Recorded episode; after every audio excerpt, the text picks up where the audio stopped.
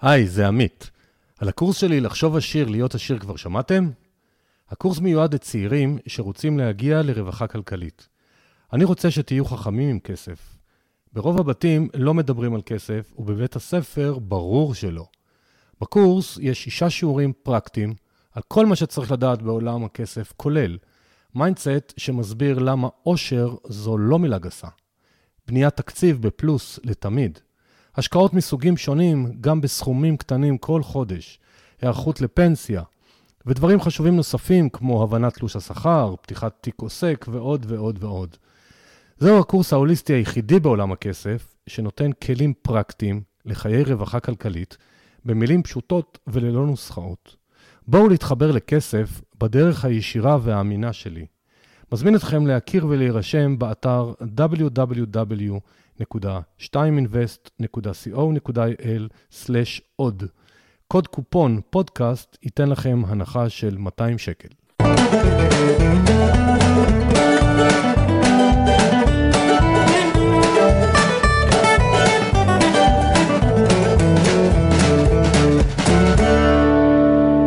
שלום לכולם, היום איתנו פלג אה, דוידוביץ', הוא מנכ"ל פלטפורמת InvestMart IL, הוא עורך דין, הוא מרצה למשפטים, הוא התמחה בבית המשפט העליון, והוא רק בן 30. אז פלג, תודה רבה שהסכמת להיות איתנו היום. תודה רבה, עמית, שאתה מארח אותי. מה שמסקרן אותי, ולא רק אותי, איך בגיל 30 כבר הגעת להתעסק עם נדל"ן. אני חושב שהמשיכה הטבעית לנדל"ן הגיעה מהבית, אה, כן, קלישאתי ככל שזה יישמע, אבל אה, אבי עסק אה, עשרות שנים בתחום היזמות, במיוחד בנדל"ן, אבל בתקופה האחרונה גם בתחומים אחרים. ככה גם לשמוע וגם להיות איתו פיזית במקומות וגם לראות את הפעולות שהוא עשה, ככה מאוד הכניסו בי את ה drive הזה לתחום. אבל שהוא עשה, אז רגע, בגיל צעיר הוא כבר לקח אותך לעולם, בארץ, קצת תספר לנו איזה נדל"ן ינקת, כי הרבה אנשים אומרים, רגע, למה לי אין את הדרייב לנדל"ן? אז אולי משהו בחינוך כן. עזר פה. אני אתחיל מזה שאיך זה בכלל, אה, אה, איך ינקתי את זה. אז למעשה, לי ולאבא שלי יש מסורת ארוכת שנים של אה, צעידות וג'וגינג משותפים. וואי, איזה יופי. שלוש או ארבע פעמים בשבוע, 15-20 קילומטר כל יום. אה, הולכים, מדברים על מקשקשים, מתייעצים, על, על כל דבר בעולם, וכמובן על ביזנס, על עסקים, אה, וזה מאוד מאוד מהר הכניס אותי לתוך העולם. כל התלבטות עסקית אה, ש, ש, ש, שהוא העלה בפורום הזה, המשותף של שנינו, מיד שאבתי ממנה את ההשראה ושאבתי ממנה את הכלים. אבל מה שהוא עשה לאורך כל השנים זה הרבה עבודה מול, uh, במגזר הקיבוצי בישראל, הרבה יזמות, uh, הרחבות קהילתיות, דרך uh, חברה שהוא הקים עם שותף שנקראת דורל, דורל נדל"ן. חברה יזמית עתירת מוניטין, אני חושב, בצניעות בשוק הישראלי, מוכרת מאוד, שגם נכנסה בעשור האחרון, עשור וחצי האחרונים לשוק האנרגיה המתחדשת. היא אחת מהחברות המובילות היום בארץ בשוק האנרגיה המתחדשת. למעשה כל ההתעסקות הנדל"נית היומיומית, גם במובן של אה, הרחבות קהילתיות, כמו שאמרתי, עם הקיבוצים, גם אה, פרויקטים של התחדשות עירונית בשנים האחרונות, אה, שגם לתחום הזה הם נכנסו, גם נדל"ן גלובלי, הם עשו הרבה פעילות במזרח אירופה. לאורך השנים, הם עשו את הקו הזה, בעיקר בוורשה, אבל גם במדינות כמו הונגריה ו- וצ'כיה וסלובקיה, אז הם ככה, לא זר להם בכלל היום. אז גדלת ממש לתוך הנדל"ן, והלכת ללמוד משפטים, והתמחית בבית המשפט העליון, ופתאום אנחנו מדברים על נדל"ן, אז אה, למה לא, ואתה מרצה למשפטים, אז אה, איפה, מה קרה בדרך? ואני אגיד לך למה אני שואל את זה, זה לא קטע של חטטנות, אלא מאוד חשוב לי שהמאזינים יקבלו גם השראה משיחות שאני מבצע עם כל מיני אנשים, ככה ויראו, זה שלמדתי א', זה לא אומר שאני... אבל זה מסקרן באמת, כאילו, מהתמחות בעליון, להיות מרצה למשפטים ופתאום לעזוב הכל, מה? כן, אז uh, למעשה זה, זה לספר את הסיפור הפוך. כי במהות, כשהייתי את הצעידות שלנו וכשהתייעצנו לקראת מה שאני הולך ללמוד, אני זוכר שהעצה הכי טובה שלו הייתה, אתה תלך, מתאים לך, ואתה גם מתעניין, ואתה כל הזמן שואל על עולם היזמות והעסקים. אתה צריך לחפש את אותו מסלול בחיים שייקח אותך קדימה מבחינה עסקית. וכשאנחנו התלבטנו מה זה יהיה תחום העיסוק, והוא כמובן השאיר לי את ההחלטה באופן עצמאי, אבל הוא זרק ככה את הטיפים שלו, והוא אמר, אני חושב שהתחום המשפטי העסקי, כן, אה, בין אם זה משפטים אה, כלכלה, משפטים מנהל עסקים או משפטים חשבונאות, כפי שאני למדתי, למדתי משפטים וחשבונאות, התחום הזה כשילוב שבין הפן המשפטי הרגולטורי, כן, לפן העסקי, הוא, ש... הוא שער כניסה, הוא כמו אה, מקפצה טובה לעולם, לעולם היזמות, כן, איזה הול. ולמעשה, כשאני, כשאני עשיתי את התואר משפטים, הייתי מאוד מוכוון אוריינטציה מסחרית. זאת אומרת, חיפשתי את הקורסים המסחריים, התעניינתי בנושאים המסחריים, ואפשר לומר, די במקרה התגלגלתי למין דרך צידית כזאת של טיפה יותר מחקר, טיפה יותר אה, אה, להעמיק בתחום האקדמי, ומצאתי את עצמי מתמודד ל, ל, ל, ל, כן, לתפקיד נחשק של מתמחה של שופט עליון, שזו הייתה שנה מדהימה מדהימה. איזה שופט? אה, אורי שוהם. שופט שפרש באוגוסט האחרון, אה, שופט מקסים. פחות ו... מוכר בעיתונות? הוא פחות מוכר בעיתונות, אני, יש שיגידו טוב שכך, יש שיגידו לא, ש... לא משנה, אני... כל, אה, כל, כשנמצאים שם וחיים את, ה, את השגרה בבית המשפט העליון ברמה היומיומית והשוטפת, מסתכלים על דברים אחרת לגמרי לגמרי ממה שאנחנו אה, מבינים אותם בתקשורת, כי... אני לא רוצה להשתמש בכן fake news, לא fake news, אני בתפיסת העולם שלי, דברים שרואים משם לא רואים מכאן, תמיד זה נכון. שם אתה באמת מרגיש את זה. כי אתה בעשייה היומיומית בבית המשפט, אתה מבין איך הדברים מתנהלים, אז אתה, אה, אתה יכול גם להבין אה, למה הרבה פעמים הביקורות אה, כן מוצדקות, לא מוצדקות, וזה לא משנה בכלל מה הדעה הפוליטית, ולא ניכנס לזה. לא, לא קשור לפוליטיקה, בטח לא. אז תראו, מאזינים יקרים, פלג, שכחתי לציין שהוא מתחרה קשוח שלי, כי יש לו פודקאסט מצוין. ואחת הסיבות שביקשתי ממנו להתראיין, כי אני הקשבתי לכמה פרקים, והפרקים שלו הם רק על נדל"ן. אני מנסה לשלב כל מיני עולמות תוכן של כסף והשקעות, והיום גם השאלות שאני אשאל הם ירוצו ללא שום סדר קונסיסטנטי. פשוט אה, הקשבתי לכמה פודקאסטים של פלג ואני רוצה שהוא ישתף אתכם בדעתו, אז תהיו מוכנים היום לפינג פונג סביב נושא הנדל"ן בלבד, אבל בלי שום סדר כרונולוגי. כן. אז אה, אני רוצה להתחיל עם שאלה שאני פשוט רואה הרבה מאוד לקוחות שבאים אליי לייעוץ עסקי ואומרים לי, יש לנו איזשהו סכום של כסף. כן. ובוא נדבר אה, סכום של מ-250-300 אלף שקל ומעלה, לא פחות, ואם יותר אז בטח שאפשר. ואני שואל אותך, שאלה פתוחה, איזה אלטרנטיבות השקעה לדעתך יש היום למשקיעים עם סכומים של 250-300 אלף שקל? נכון, אז uh, למעשה אנחנו, באמת אחד הדברים שאנשים uh, צריכים לעשות כצעד ראשון, וזה טוב שאתה מתחיל בשאלה של האלטרנטיבות, זה למפות את האלטרנטיבות. הרבה אנשים לא עושים את זה, הרבה אנשים קופצים ישר, ל, כן, יורים את, ה, uh, יורים את החץ ואז, ואז uh, שמים את המטרה. צריך קודם כל להסתכל על האלטרנטיבות ולראות מה האפשרויות שלי. אז באמת האפשרויות הראשונות זה כמובן האפיקים הפיננסיים. אותם אפיקים מסורתיים, אני חושב שרוב האנשים נמשכים אליהם מימים ימימה, שזה כמובן שוק ההון, אבל גם כמובן מוצרים משלימים לשוק ההון. בין אם זה בתוך שוק ההון מוצרים משלימים כמו קרנות ותעודות, שזה אפיקים לדעתי הרבה יותר סולידיים ויותר מתאים למשפחות, במיוחד משפחות צעירות שמחפשות אה, באיזשהו מובן השקעה סולידית ויציבה. רק שבשנים האחרונות אנחנו למדים במציאות הישראלית, עם משטר ריבית נמוך, שהתשואות בשווקים לא, לא מדהימות. אה, ואפשר יותר טוב באלטרנטיבות אחרות, ושוב, בגלל שאנחנו מסתכלים על כל התמונה ועל כל האלטרנטיבות, אנחנו צריכים לכוון לאותן אלטרנטיבות שייתנו לנו כמה שיותר. אה, אז האלטרנטיבות הבאות שצמחו זה מתעשייה דווקא היקפית שצצה לה, תעשייה שמכונה פיינטק או פינטק, financial technology, כל מיני פלטפורמות שנותנות כל מיני שירותי השקעות במוצרים, במוצרי אה, השקעה אלטרנטיביים לרבות.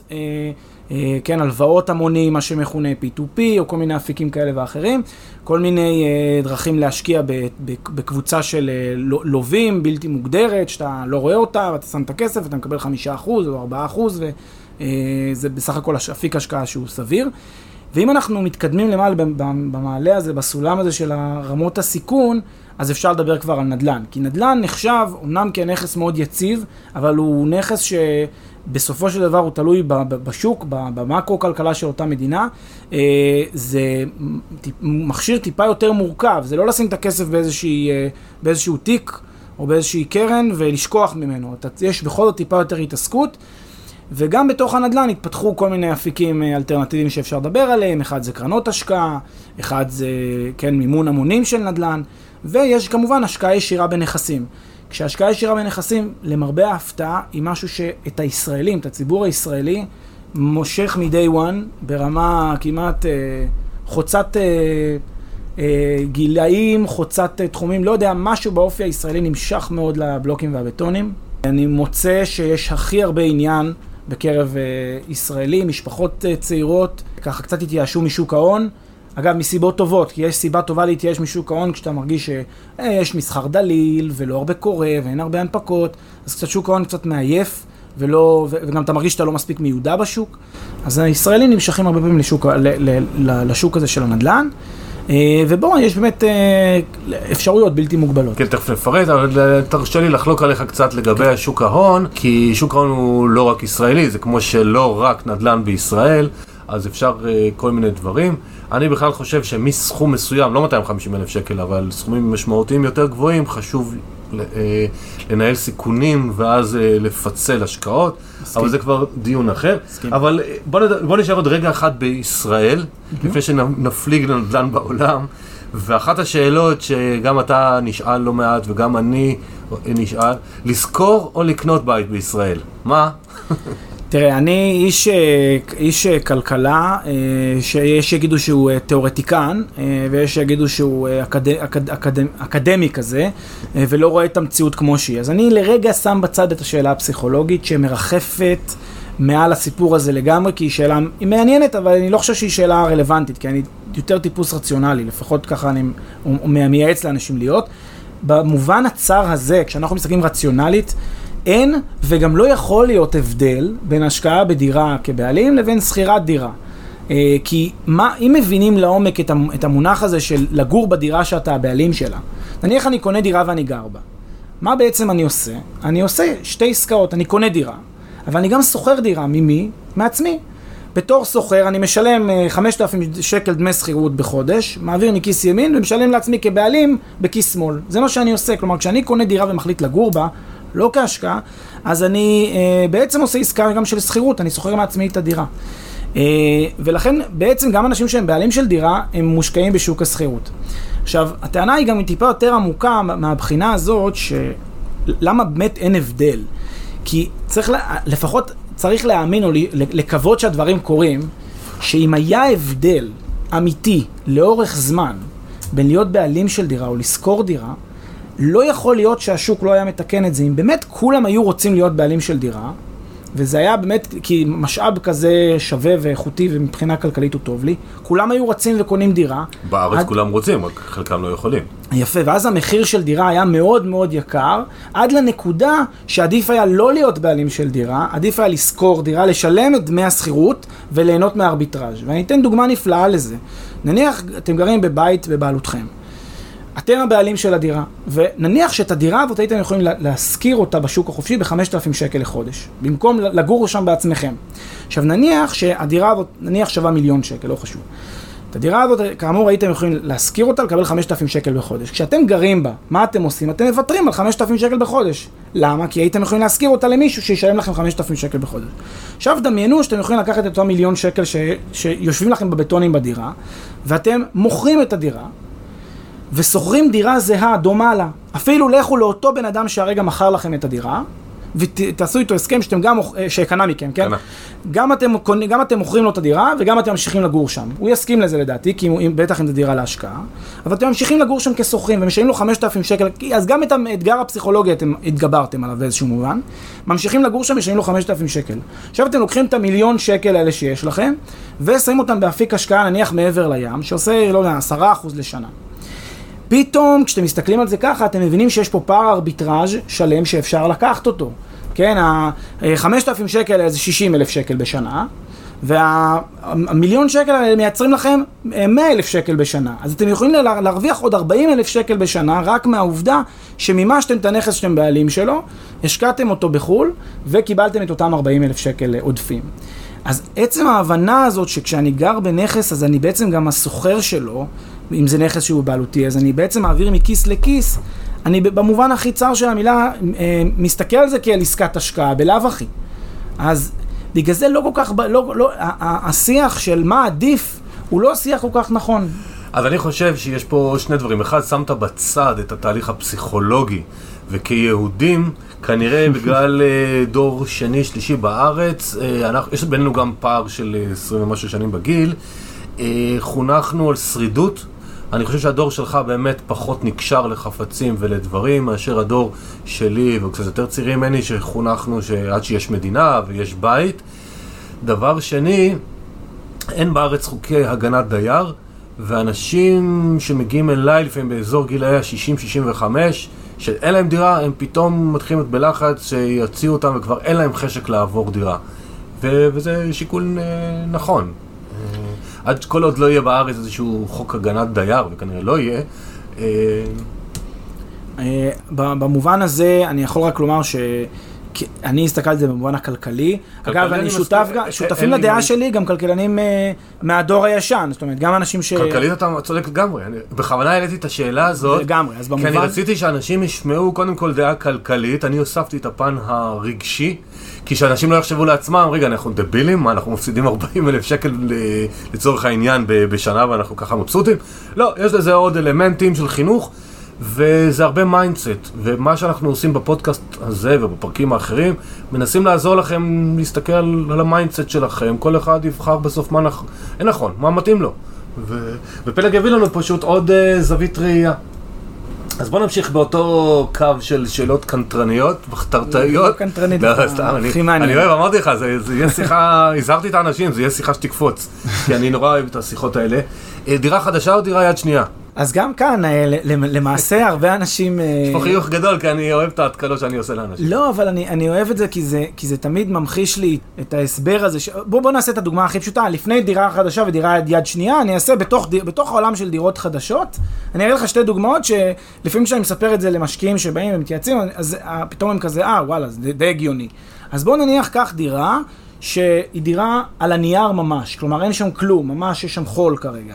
ועולה 80 אלף אה, דולר לצורך העניין, בסדר?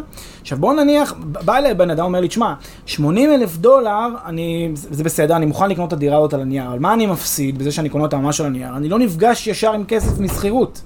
אז מה אני עונה לו בדרך כלל לבן אדם? אני עונה לו, אין בעיה, בוא נעשה את ההסכם הבא.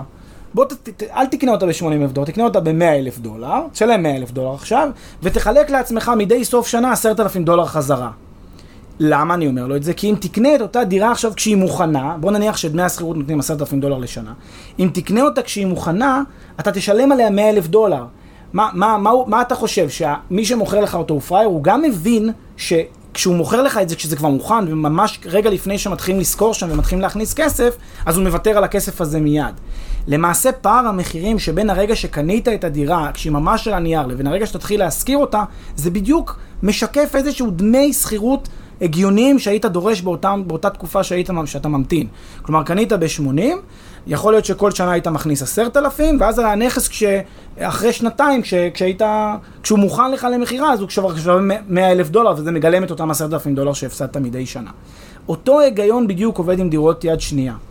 בדירות יד שנייה, ובכלל אני, אני, אני, אני תמיד אומר את זה לאנשים, קשה, אני, אני שם רגע לצד את כל הנושא של מתחת למחיר השוק ונכסים שאנשים מספרים שנמכרים מתחת למחיר השוק. בוא נניח רגע שהכל... רוב האוכלוסייה לא יודעת להשיג את ה... בדיוק. אז בוא נניח ש... מה זה בסוף מחיר של נכס? ממה הוא נגזר? הוא נגזר מכל התזרים שהנכס הזה יודע לייצר, ומכל הברוכים שיש בנכס הזה, בסדר? אם אני קונה דירה יד שנייה, ואני צריך נניח לעשות לה איזשהו שיפוץ, אז, אז כן, מפצים אותי על העובדה שאני צריך לטרוח ולעשות שיפוץ, זה מה שמכונה רווח יזמי. וזה גם המבחן לשמאות שלה, שאני אחר כך אעשה את, המספר, אני אוסיף עוד איזה 20% רווח יזמי. אבל מה בסוף יהיה המ- המחיר שאני אגזור? אני אקח כמו מחיר של דירה חדשה לגמרי, אוריד את העלויות השיפוץ פחות או יותר, אשאיר לי איזשהו רווח יזמי, ואז אני מקבל את מחיר הדירה יד שנייה. נניח דירה שעולה 50 אלף דולר, וצריך לתקוע שם 20 אלף דולר בשיפוץ, אז אני מעריך שדירה חדשה תעלה בערך 75-80 אלף דולר, כן? שזה בדיוק מחיר הדירה היש... הישנה, פלוס עלויות השיפוץ, פלוס יש איזשהו רווח יזמי. אגב, למה נותנים לי רווח יזמי? כי אם לא היה את הרווח היזמי, אז כולם היו קונים רק דירות יד ראשונה. השוק נותן לי את הרווח היזמי, כי הוא אומר, אם ממש לא היה, אם זה ממש היה שווה, עלות, ה, עלות הנכס פלוס השיפוץ בדיוק שווה לדירה יד ראשונה, ולא היה רווח יזמי, כולם היו קונים רק יד ראשונה. מה זה היה עושה למחירי יד ראשונה? מעלה אותם, בדיוק באיזה פער? בדיוק בפער של הרווח היזמי. אז בגלל שאנשים לא רוצים להתעסק עם הדירות אה, יד שנייה, אז יותר קנו דירה יד ראשונה, העלו קצת, יש טיפה יותר רווח יזמי בדירת יד שנייה, עד לנקודה שבה יקר מדי לקנות דירת יד ראשונה, ואז עוברים לדירת יד שנייה, בדיוק ככה השוק עושה את הבלנס שלו. כן, בעולם יש ערים שבאמת קשה מאוד להשיג, אה, הפער הוא מאוד מאוד גדול בין יד ראשונה ליד שנייה. אם דיברנו לפני השיחה קצת על אה, ארצות אירופה, כאלה ואחרות, אז שם בהרבה מאוד מקומות פשוט אין... כאילו, הפער הוא מטורף בין יד שנייה ליד ראשונה. בדרך כלל זה בגלל ש... או שיש אה, הבדלים של... בונים סטנדרט גבוה, היום הבנייה היא בסטנדרט הרבה יותר גבוה מהבנייה של פעם, לדעתי. כי יש מדינות, אני חושב שיש גם כל מיני סוגים של קבלנים ויזמים. שאת הדירות היד ראשונה הם עושים עם דירות אקסקלוסיב כאלה, דירות אה, מיוחדות, עם שומר ועם בריכה ועם חדר כושר, ואז אתה משלם פה על חבילה, אז זה לא שיש באמת פער אמיתי במחיר, אתה פשוט, הרכיבים שהמחיר הזה כולל הם עוד רכיבים נוספים, אבל רכיב הקרקע פלוס הנכס, כן. בסוף יהיה לך די דומה. אוקיי, אז אה, לא, יש שאלה שאני כבר מתאפק כאילו לדחות אותה, אבל אני עוד אדחה אותה עוד קצת. דיברת על תשואה של הנכס וכמה מרוויחים עליו וזה. איך מחשבים תשואה? כי גם על זה יש הרי ספרים ותיאוריות, אז מעניין אותי איך פלג מחשב תשואה על אה, נדל"ן. תראה, יש כמובן את התשואה שהיא עליית ערך, ויש תשואה שהיא אה, תשואה פירותית, התשואה התקופתית על שכירות. בוא נדבר על הפירותית קודם. פירותית. אז הדבר הבסיסי שצריך לקחת בחשבון לגבי חישובי תשואה זה ש... אה, אני, אני גם מת, מת, מתעלם פה מנוסחת ההיוון, מה-IRRים למיניהם, כי זה, כשמדברים בדרך כלל על תשואה, רוצים לשמוע איזשהו מספר 5, 6, 7 אחוז, מחפשים איזשהו מספר שמשקף לי, קח את הקרן, את העלות של הנכס, תכפול את זה באותה תשואה ספציפית, ותגיד לי כמה ה payment השנתי, כמה התקבול השנתי. זה פחות או מה שאנשים מחפשים לשמוע. כן, זה music, in my, music to my ears בדרך כלל כשמדברים על תשואות.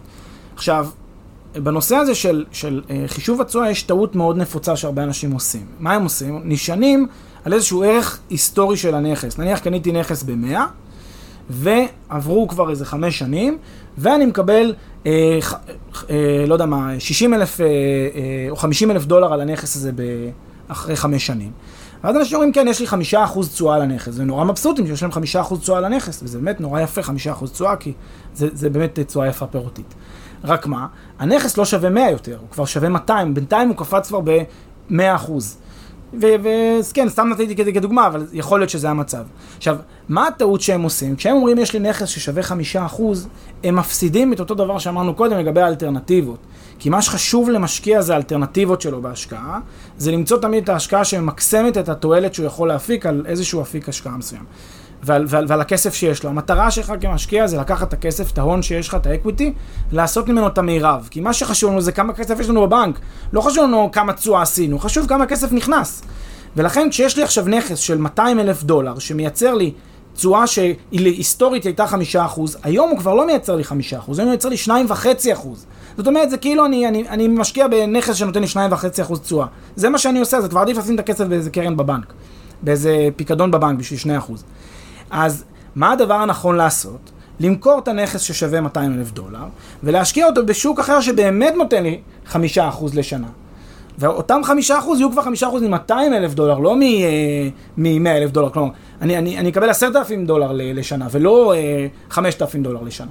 זה בדיוק הסיבה שרציתי לשמוע את דעתך, כי גם אני רואה את הטעות הנפוצה הזאת, שנוח להיצמד. עוד טעות שהרבה אנשים עושים, שאני רואה, נגיד קנו נכס ב-100, אבל שמו שיפוץ של עשרת אלפים ועורכי דין ועלויות סגירה עוד איזה חמשת אלפים, אז הם בודקים את התשואה לעומת המאה ולא לעומת מאה וחמש עשרה. בדיוק. ואנשים בתום לב מרמים את עצמם. בדיוק. ואל תרמו את עצמכם, מה שפלג ואני מנסים להגיד, תדעו את המציאות. אה, יש עלויות מעבר אה, דירה, אני בדיוק שבוע שעבר, לפני שבועיים, התלבטתי עם איזשהו נכס בחו"ל למכור או לא. אה, גם מבחינת תשואה וגם מבחינת אלטרנטיבות, ובסוף אמרתי, בעלויות מעבר וכולי, כנראה שלא כדאי למכור, אבל תמיד תבחנו את זה לעומת מחירי שוק ולא מחיר קנייה היסטורית, ואנחנו מסכימים. נושא הבא שהוא גם יש עליו דעות וכאן וכאן, הנושא הוא מינוף. כן. כן, לא, כמה, למה וכולי, מה דעתך על כל עולם המינוף? כי כמו שדיברנו קצת עוד פעם לפני השיחה, בשוק ההון פחות נהוג אה, למנף, בנדל"ן הרבה יותר אה, נהוג להשתמש במינוף. אבל איך אתה מסתכל על זה? כן, אני גם כתבתי על זה מאמר בכלכליסט, אה, ספציפית על הנושא של מינוף, אה, כי גם כאן יש הרבה אי-הבנה או הרבה... אה, שזה אנחנו פה. יש, כן, יש תפיסה כזאת שמה שה, שיזמים שעוסקים שנים בתחום עושים, אז, אה, אז זה כאילו אפשר לבטל את זה בלך ושוב. זאת אומרת, יש איזה מין תפיסה, אני לא יודע אם זה מתמימות, או אולי מיוהרה של אנשים, כן, אם הוא עשה, והוא יזם שזה העיסוק שלו, זה מה שהוא עושה for a living, אז גם למה שאני לא יודע לעשות את זה, אבל זה ההבדל. כשהוא מתמקצע בתחום שלו, זה לא כמו שאתה מתמקצע, לא יודע מה, בהנדסת חומרים או, ב, או בפיתוח אה, תרופות. בעצם, כל אחד יש לו את התחום עיסוק שלו, ויזם מינוף OPM, כן, other people money, זה לחם חוקו. הוא מבין איך עושים את זה. עכשיו, אחד הדברים הכי בסיסיים שאנשים עושים זה לוקחים משכנתה. ואז הם מקישים מלקיחת משכנתה, שהיא הליך יחסית, יחסית מאוסדר, מהמילה הסדרה, יחסית רגולטורי, יחסית מפוקח. אה, הם, מקישים על כל עולם המינוף. ואז אנשים נכנסים להשקעות במדינות חור, אה, לוקחים אה, מינופים, מסכנים את הכסף שלהם, בונים תילי תילים של, של כן, השקעות על, על, על, על כן, קרעי תרנגולות, כן, רגליים מאוד, מאוד דקות, ואחר כך מתפלאים שהם הפסידו, הפסידו את הקרן. אז צריך להבין שמינוף, בא איתו, נלווה למינוף גם כמובן סיכון. אה, וזה לא סתם סיסמה, זה אמיתי. כי הסיפור של, של, של מינוף זה לא סתם, צריך להבין, אנשים חושבים כאילו סתם מהשמיים נתנו להם כסף, סתם מהשמיים. כשבנק נותן כסף לפרויקט, בוא ניקח פרויקט, נגיד הפרויקט עולה להרים אותו 100, והבנק נתן לי 80. הבנק, מה אומר לי? אני נותן לך אפילו 70 או 75. הבנק אומר לי, תשמע, אני נותן לך 70, 75, אתה מראה לי 20, 25 או 30 שאתה שם כהון עצמי, אבל שים לב חביבי, אם משהו קורה לנכס והערך שלו יורד מתחת ל-100, זה המחיר של הנכס, לא ה-70. אם משהו, אם זה קורה מתחת ל-100, אני כבר יכול לממש את הנכס. למה הבנק עושה את זה? הבנק חושב, חושב טוב, הבנק הוא שחקן חכם. מה הוא אומר? הרי אם יתחיל, תתחיל ירידה, יתחיל איזשהו תהליך, משהו לא יקרה, לא, לא יהיה טוב בפרויקט, מיד אני מממש את הנכס, ומה הכי חשוב לבנק?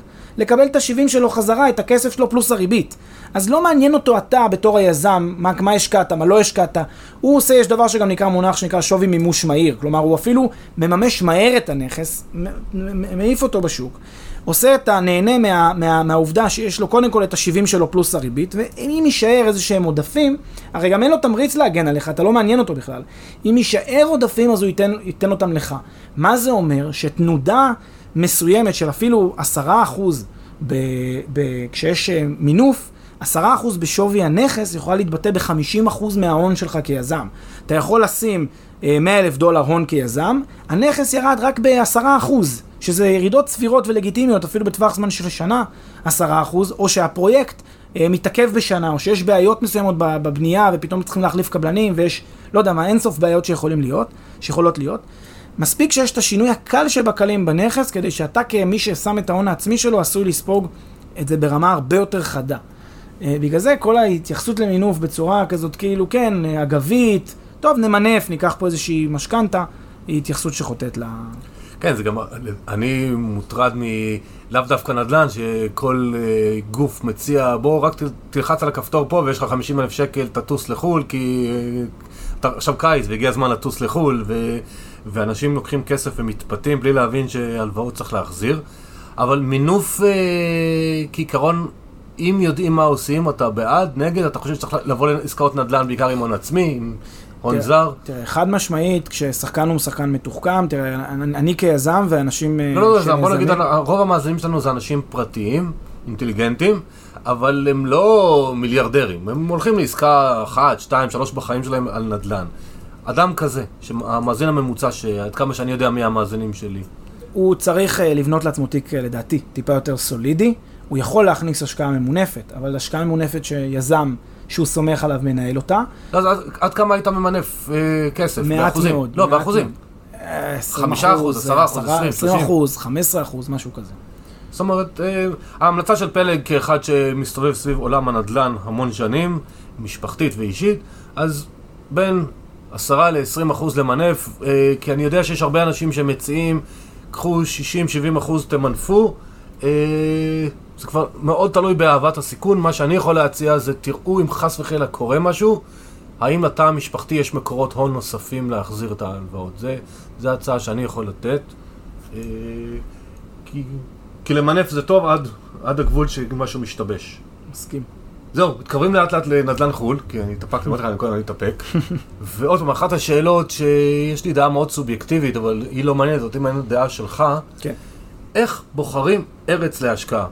אתה ואני חברים באיזה שתיים, שלוש קבוצות פייסבוק לפחות, אותו דבר סביב עולם הנדל"ן, mm-hmm. ואנחנו רואים שם אנשים שמסתובבים בכל מקום, כל מדינה שיש בגלובוס. עוד מעט לקראת הסוף גם נגיע למיזם שאתה מפתח, אבל איך, אדם ששואל את עצמו, אני רוצה להשקיע, בארץ אין לי כסף, כי דיברתי על 250, 300, 400 אלף שקל, אין, אני לא יכול בארץ כלום. Mm-hmm. איך לדעת לאיזה ארץ ללכת? אוקיי, okay, אז גם כאן אני חושב שצריך לאמץ גישה שהיא קצת שונה מהגישה המקובלת. הגישה היותר מקובלת היא אה, לבחור את המקום, לא לעשות בעצם בחירה של מדינת ההשקעה והשוק הספציפי, לא לבחור אותו, אלא אה, לבחור בן אדם, פרסונה, שאתה סומך עליו לכאורה, או מתווך, או גורם כלשהו, גם כאלה שאתה פשוט מישהו המליץ לך, אה, ועל בסיס הדבר הזה להשקיע איפה שהוא אומר.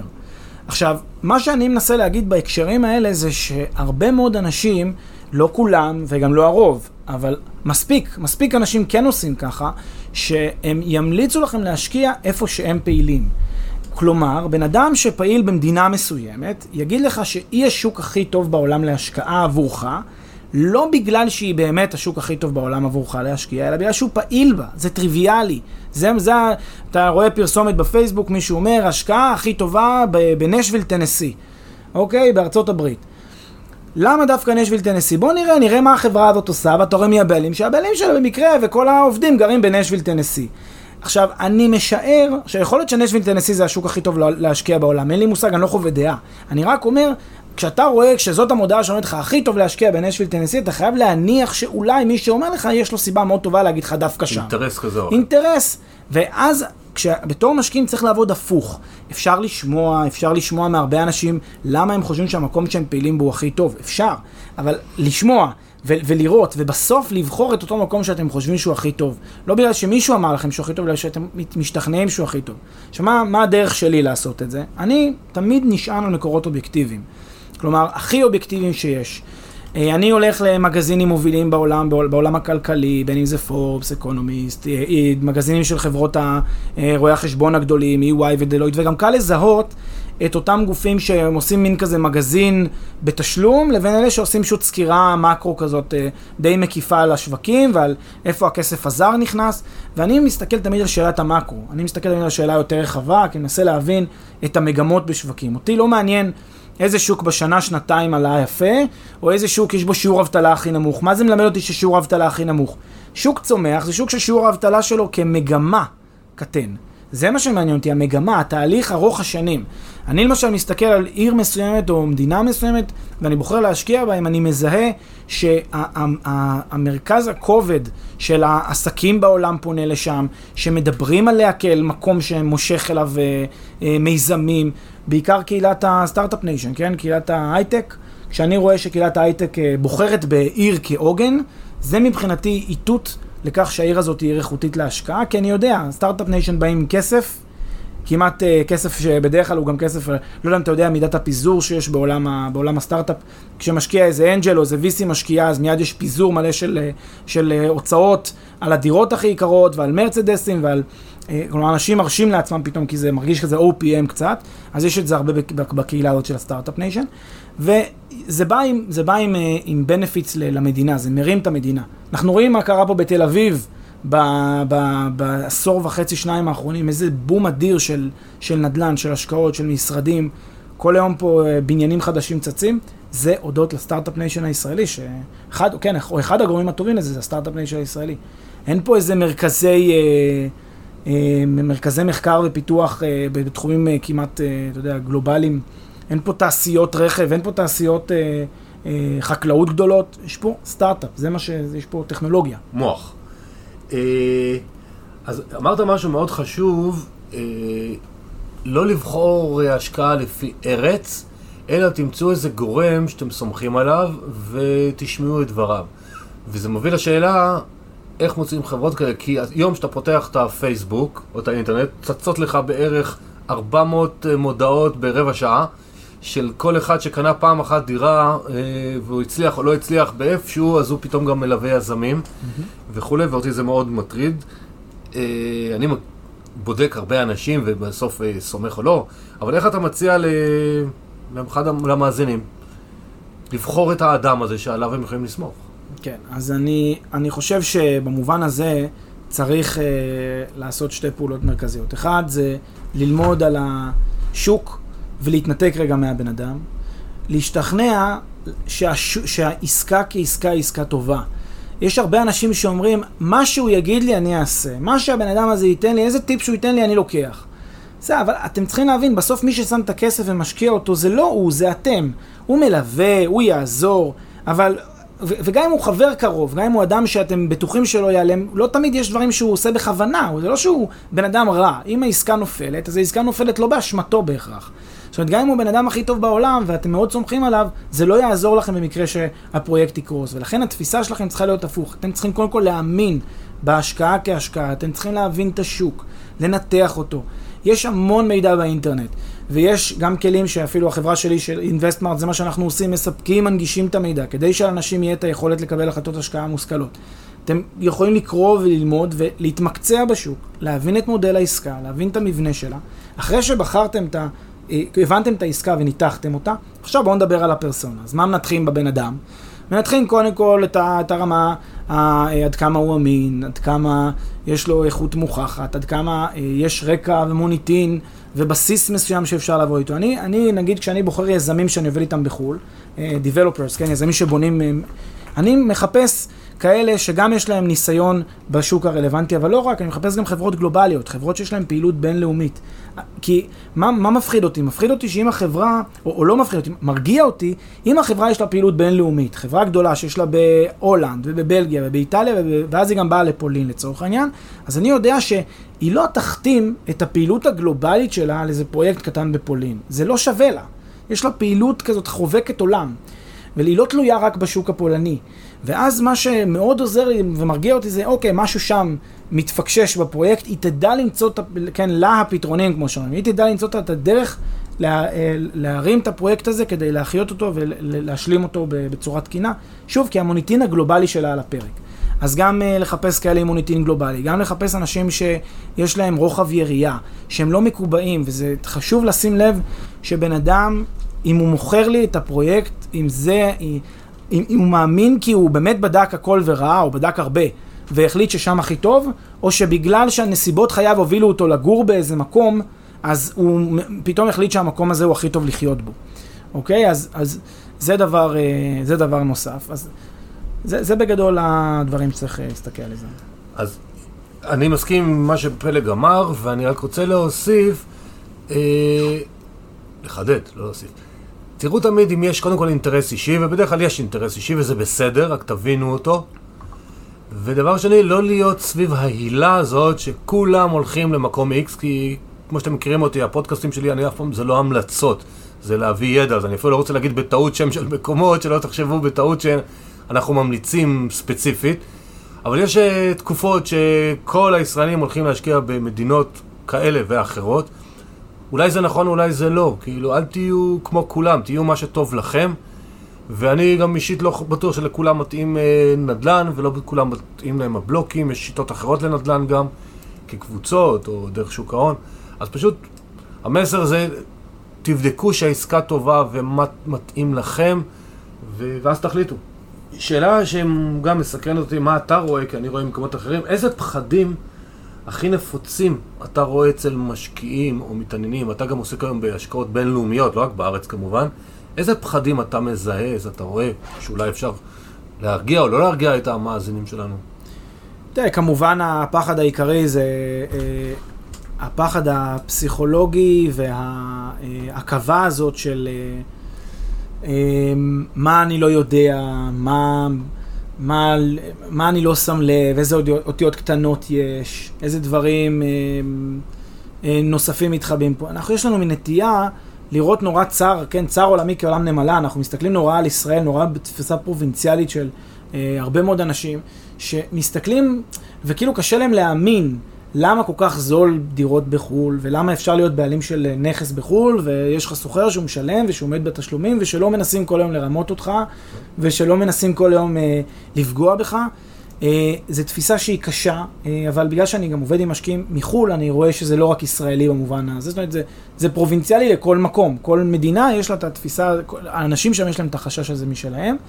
אה, לא בדיוק פחדים, תראה, אני חושב שדווקא ישראלים הם יותר אמיצים במובן הזה, זאת אומרת, יש להם יותר את הנכונות לקחת אה, החלטות פיננסיות, אה, פחות ידיים רועדות, אבל, אה, אבל כן, עדיין החשש הזה מהפסד, החשש מלצאת פראייר, החשש מ...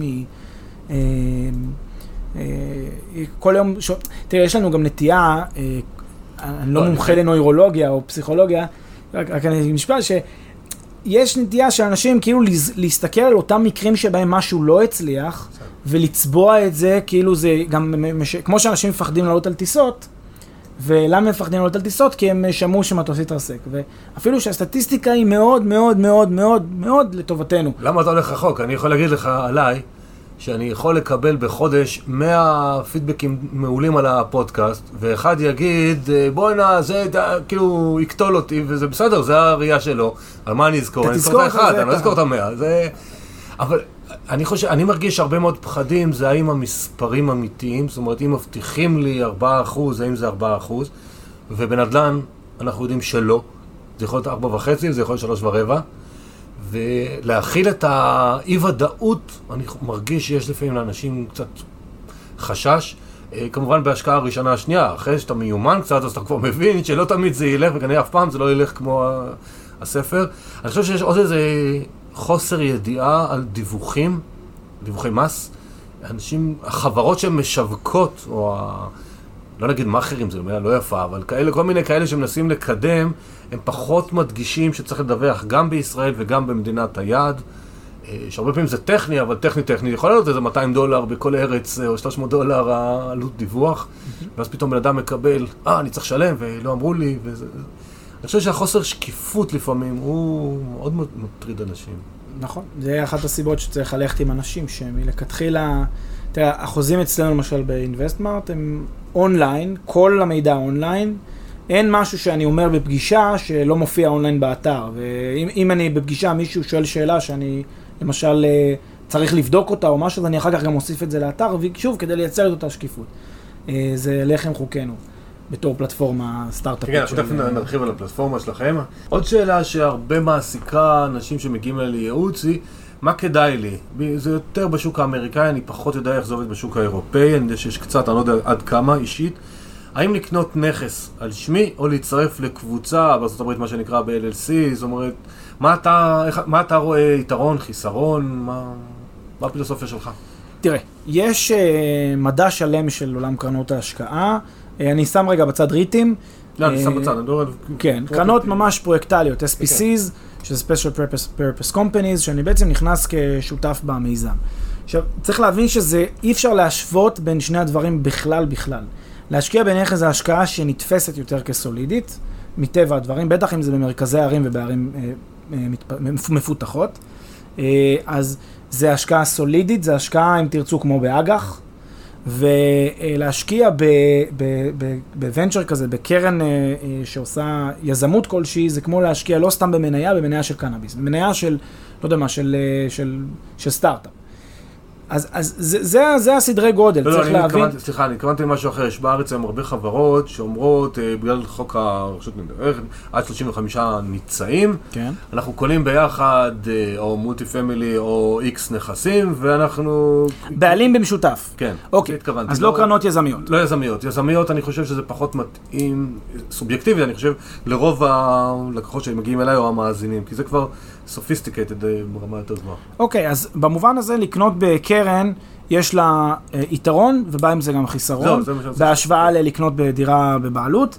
קרן שהיא בעלים של מספר נכסים, אה, צריך להבין שזה מתחיל ונגמר בהסכם המייסדים, מה שמכונה partnership agreement או הסכם תקנון החברה, ולכן צריך באמת להבין פר, פר חברה, פר תאגיד כזה, מה הסכם המייסדים אומר. עכשיו, אני אומר לך שהרבה מאוד, גם אולי המאזינים שלך שהשקיעו בזה או שמחפשים להשקיע בזה, לא הולכים לקרוא ולא קראו גם את הסכם המייסדים. אבל למעשה כל הוראות הניהול של החברה הזאת מופיעים שם, מופיעות שם. עכשיו, מה יכול להיות בהסכם המייסדים שאתה לא, לא חושב עליו? קודם כל חלוקת הרווחים, שזה בסיסי. חלוקת הרווחים, אם זה לא, שוב, אם לא קראתם את זה, זה לא שקוף לכם. זה לא מאוד משנה שהייתם יכולים לקרוא. אם ההסכם הוא 30 עמודים באנגלית, בשפה זרה, שאתם צריכים אה, שני עורכי דין מומחים, אחד בארץ ואחד בחו"ל כדי להבין אותו, זה לא שקוף לכם. אז זה דבר ראשון. אז מודל חלוקת הרווחים הוא מודל קריטי. אתם הרי שמים כסף, אתם משתתפים באיזשהו ונצ'ר עם סיכונים. אתם רוצים להיות שותפים ברווחים של הסיכון, כן, לפחות להבין מה החלק שלכם ומה החלק של היזם, או של החברה המנהלת. אז אחד זה הנושא של העמלות, התשלומים, החלוקת רווחים, מאוד קריטי. דבר שני, קבלת החלטות. אתה מכיר את הביטוי ששני יהודים שלוש דעות. יש בניהול של נכס הרבה מאוד אירועים שמצריכים אה, תגובות. אה, תגובות אה, בין אם זה ברמה של חברה, חברת הניהול, כן, מי, מי הסוחר שייכנס ומי לא, ולפעמים גם צריך, ב, ב, כשמנהלים נכסים, כל מיני החלטות שהן החלטות מערכתיות בנכס. אולי צריך לעשות איזשהו שיפוץ מערכתי של אחת הדירות, אולי צריך אה, להכניס עוד כסף פנימה, לא יודע, יש כל מיני דברים שקורים במהלך חי, חי, חייו של נכס. עכשיו, מי, שוב, מי קובע את זה? הסכם המייסדים. עכשיו, בהסכם המייסדים יש לאנשים זכות הצבעה. אתם צריכים ללכת לכנס ולהתחיל שיסבירו לכם, ואתם צריכים להתחיל לחתום ולהתחיל להשתכנע שמה שמסבירים לכם לגבי הניהול זה הדבר הנכון לעשות.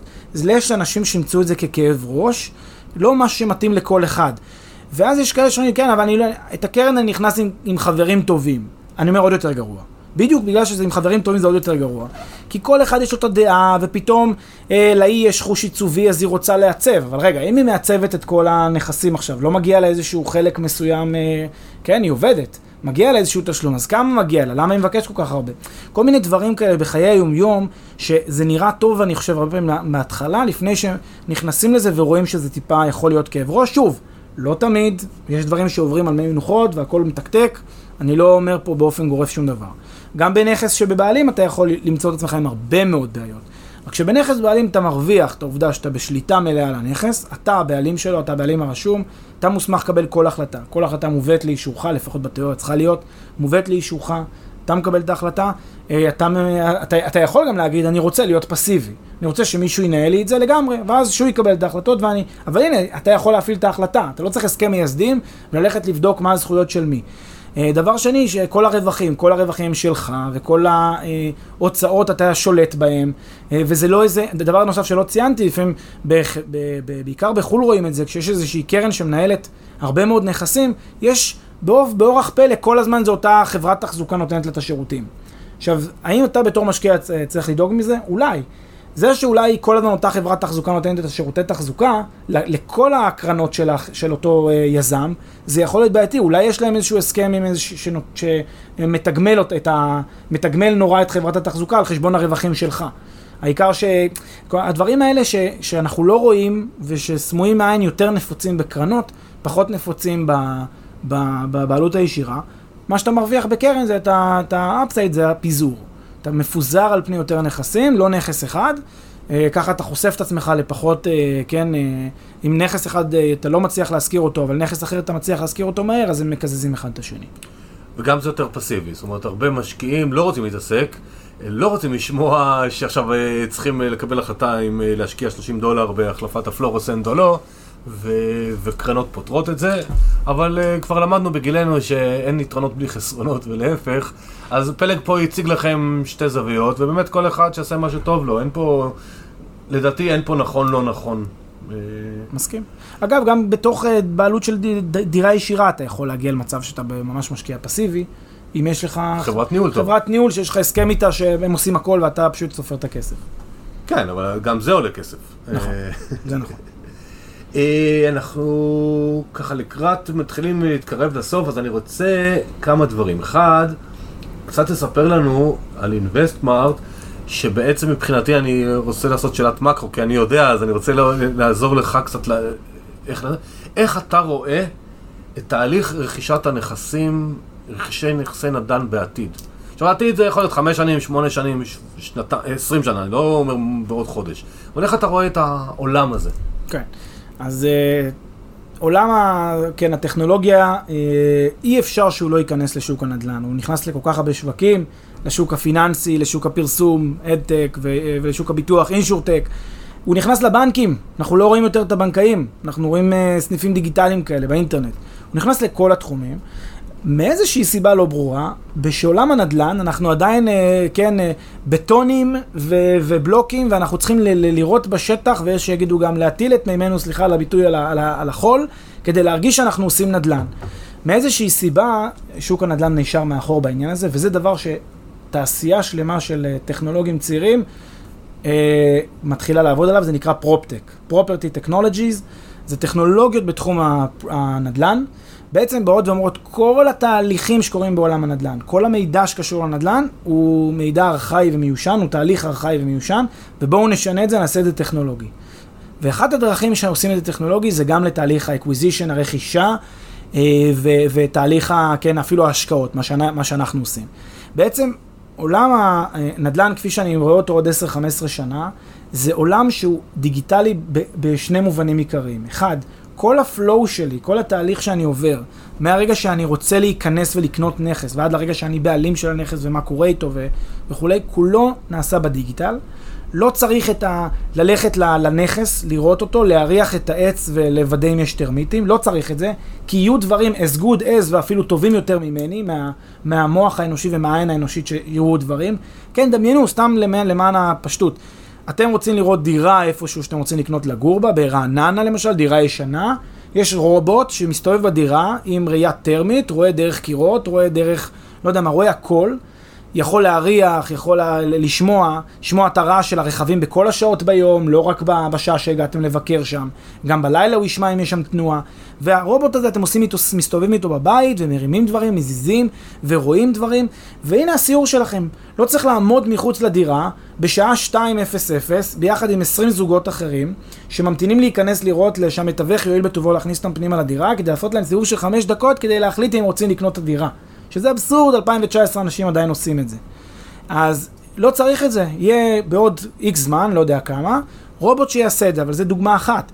גם בתהליך הרכישה עצמו, כשאתם באים ומנסים להבין על הנכס, מה אתם יודעים עליו? מה שמסר לכם המתווך, שהוא בעל עניין מובהק, כי הוא רוצה את העסקה, אז הוא יספר לכם שגם איך שאתם נכנסים הביתה יש ריח של ורדים.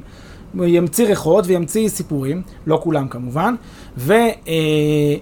ואתם שומעים את ה... ניזונים מהמידע שמוסר לכם המוכר, שגם הוא בעל עניין למכור, ואתם ניזונים מזה שאתם צריכים לעשות בדיקה של כמה, חצי שעה, שעה בדירה, לפני, ביום שאתם ממש נכנסים, אתם מכירים את זה שבאים ביום האחרון שחותמים את החוזה, עושים עוד סיבוב בדירה לוודא שלא ראינו, פתאום מגלים שגם יש רעש בסלון.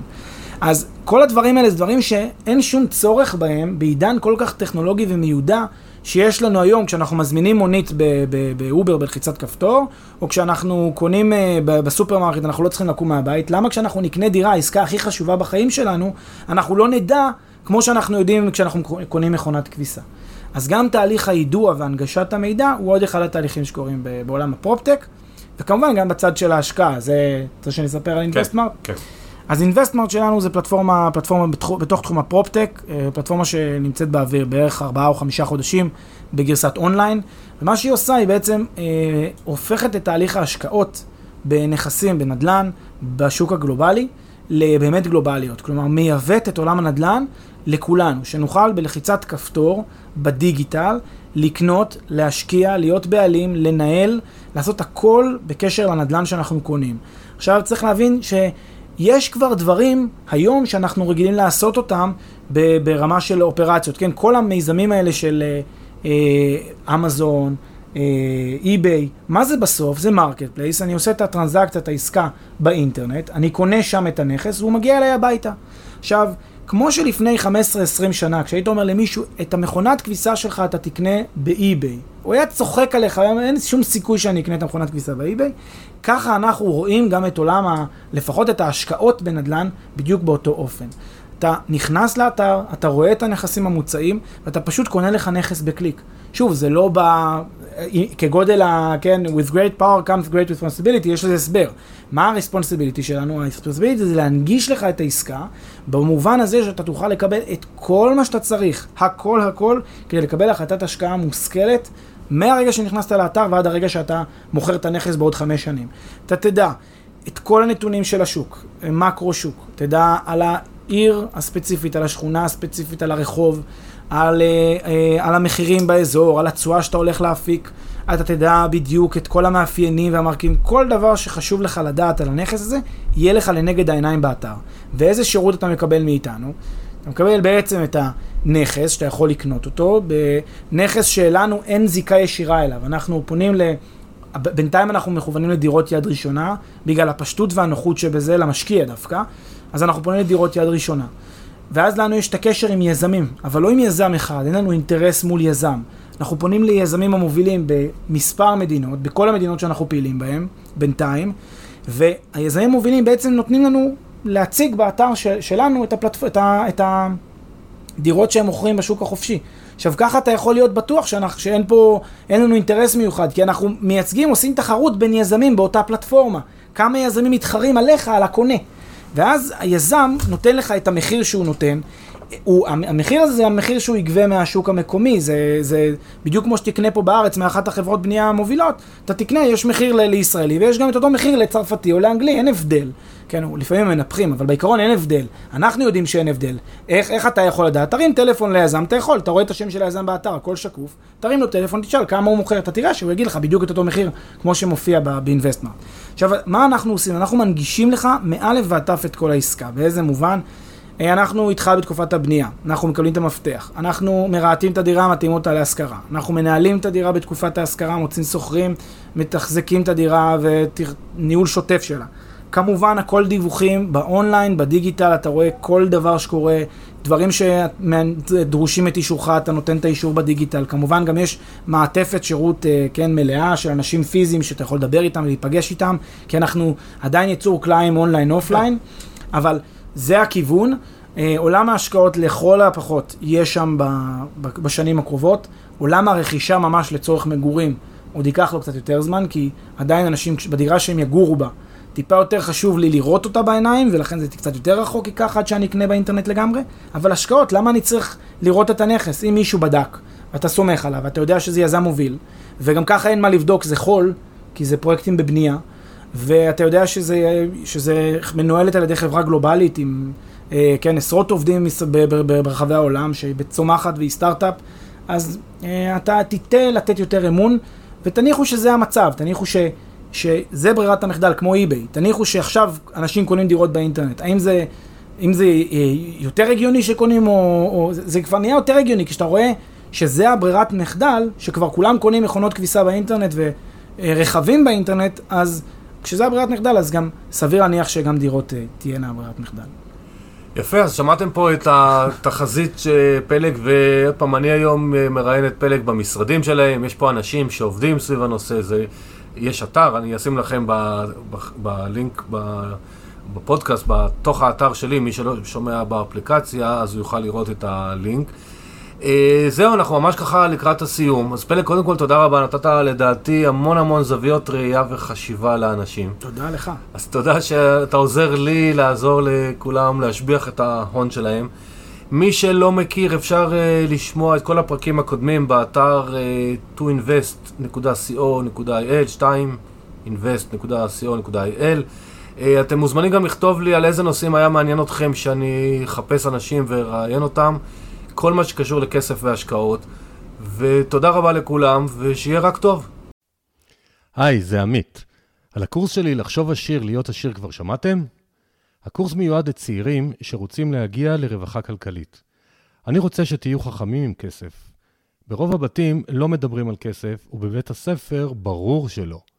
בקורס יש שישה שיעורים פרקטיים על כל מה שצריך לדעת בעולם הכסף, כולל mindset שמסביר למה עושר זו לא מילה גסה.